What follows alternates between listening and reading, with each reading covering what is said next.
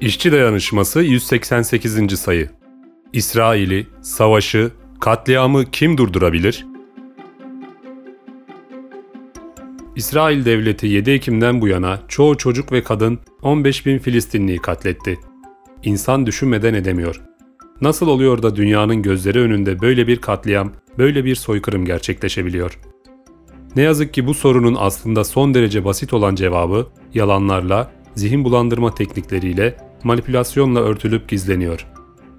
Şu söz boşuna söylenmemiş. Savaşta önce gerçekler ölür. Mesela pek çok işçi ve emekçi savaşın iki din arasında, Yahudilerle Müslümanlar arasında olduğunu düşünüyor. Tüm Yahudilere lanet okuyor. Oysa İsrailli emekçilerin önemli bir kısmı devletlerinin Filistinlileri katletmesini haklı bulmuyor. Netanyahu hükümeti bizi temsil etmiyor diyor.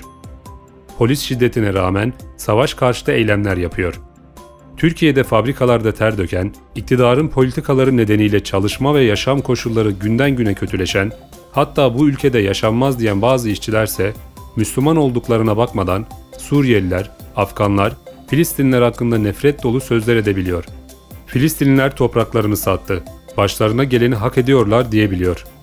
ABD, İngiltere, Fransa ve Almanya'nın Hristiyan egemenleri İsrail'e koşulsuz destek verirken, aynı ülkelerin Hristiyan emekçileri ise savaşın durdurulması talebiyle meydanlara dökülüyor. Tüm bunlar meselenin Yahudi, Hristiyan, Müslüman meselesi olmadığını göstermez mi? Savaşın 36. gününde 57 üyeli İslam İşbirliği Teşkilatı bir araya geldi. İsrail'in baş düşmanları olan İran ve Suriye'de bu zirvede yer aldı. Ama orada da keskin sözlerin, kınama dolu nutukların ötesinde gerçek bir yaptırım kararı çıkmadı. Dahası Türkiye'de siyasi iktidar Filistin'in yanında olduğunu ilan ediyor. İsrail'in Filistinlilere yönelik katliam gerçekleştirdiğini dile getiriyor. Hatta zirvede söz alıp zulüm karşısında susanlar da en az zalimler kadar akan kana ortaktır diyor. Ama öte taraftan İsrail'le ticari ilişkilerini kesintisiz sürdürüyor. Savaşın başladığı 7 Ekim'den 27 Kasım'a kadar 335 gemi Türkiye'nin limanlarından İsrail limanlarına 3 milyon tonluk sevkiyat yaptı. Gemilerle taşınan ürünler arasında silah yapımında kullanılabilecek demir çelik ürünleri de olduğu biliniyor. Durum böyleyken tepkilerini ortaya koymak isteyen pek çok işçi sunulan tek seçeneğe kanıp İsrailli şirketlere ait ürünleri boykot etmeliyiz diyor. Coca-Cola içmediğini, Starbucks kafelerinde müşterilere saldıranları haklı bulduğunu, markete gittiğinde ürünlerin nerede üretildiğine baktığını söylüyor.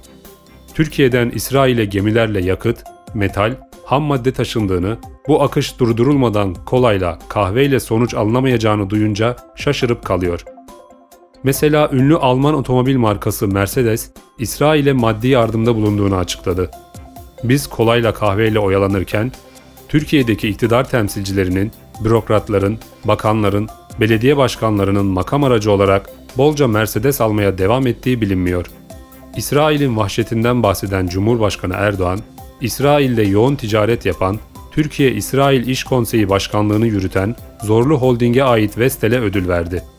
Öte taraftan İsrail'in açık destekçisi ve hamisi durumundaki ABD'nin İncirlik'teki askeri üssünün yakınlarında protesto gösterisi yapanlar şiddetle engellendi.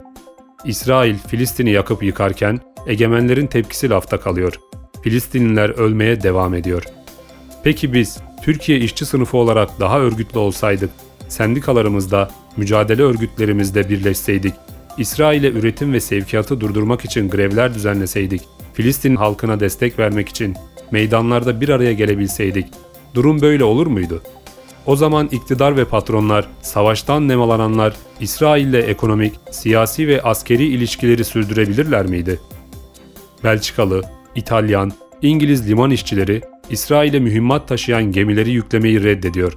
ABD'de, Fransa'da, İngiltere'de emekçiler çok büyük eylemler düzenleyip sadece İsrail'i değil, İsrail'e destek veren kendi devletlerini de protesto ediyor. Onlarca ülkenin meydanlarında farklı diller konuşan emekçilerden aynı haykırış yükseliyor. Özgür Filistin, savaşı durdurun. Eğer bizler de Filistinli kardeşlerimizin acıları son bulsun, tüm dünyada savaşlar son bulsun istiyorsak bu haykırışa güç vermeliyiz. Kolayla kahveyle oyalanmayı reddedip gücümüzü ortaya çıkarmak ve büyütmek için örgütlenmeliyiz. Filistin'de, Orta Doğu'da ve bütün dünyada halkların kardeşçe yaşayabilmesi ancak örgütlü işçi sınıfının mücadelesiyle mümkün olabilir.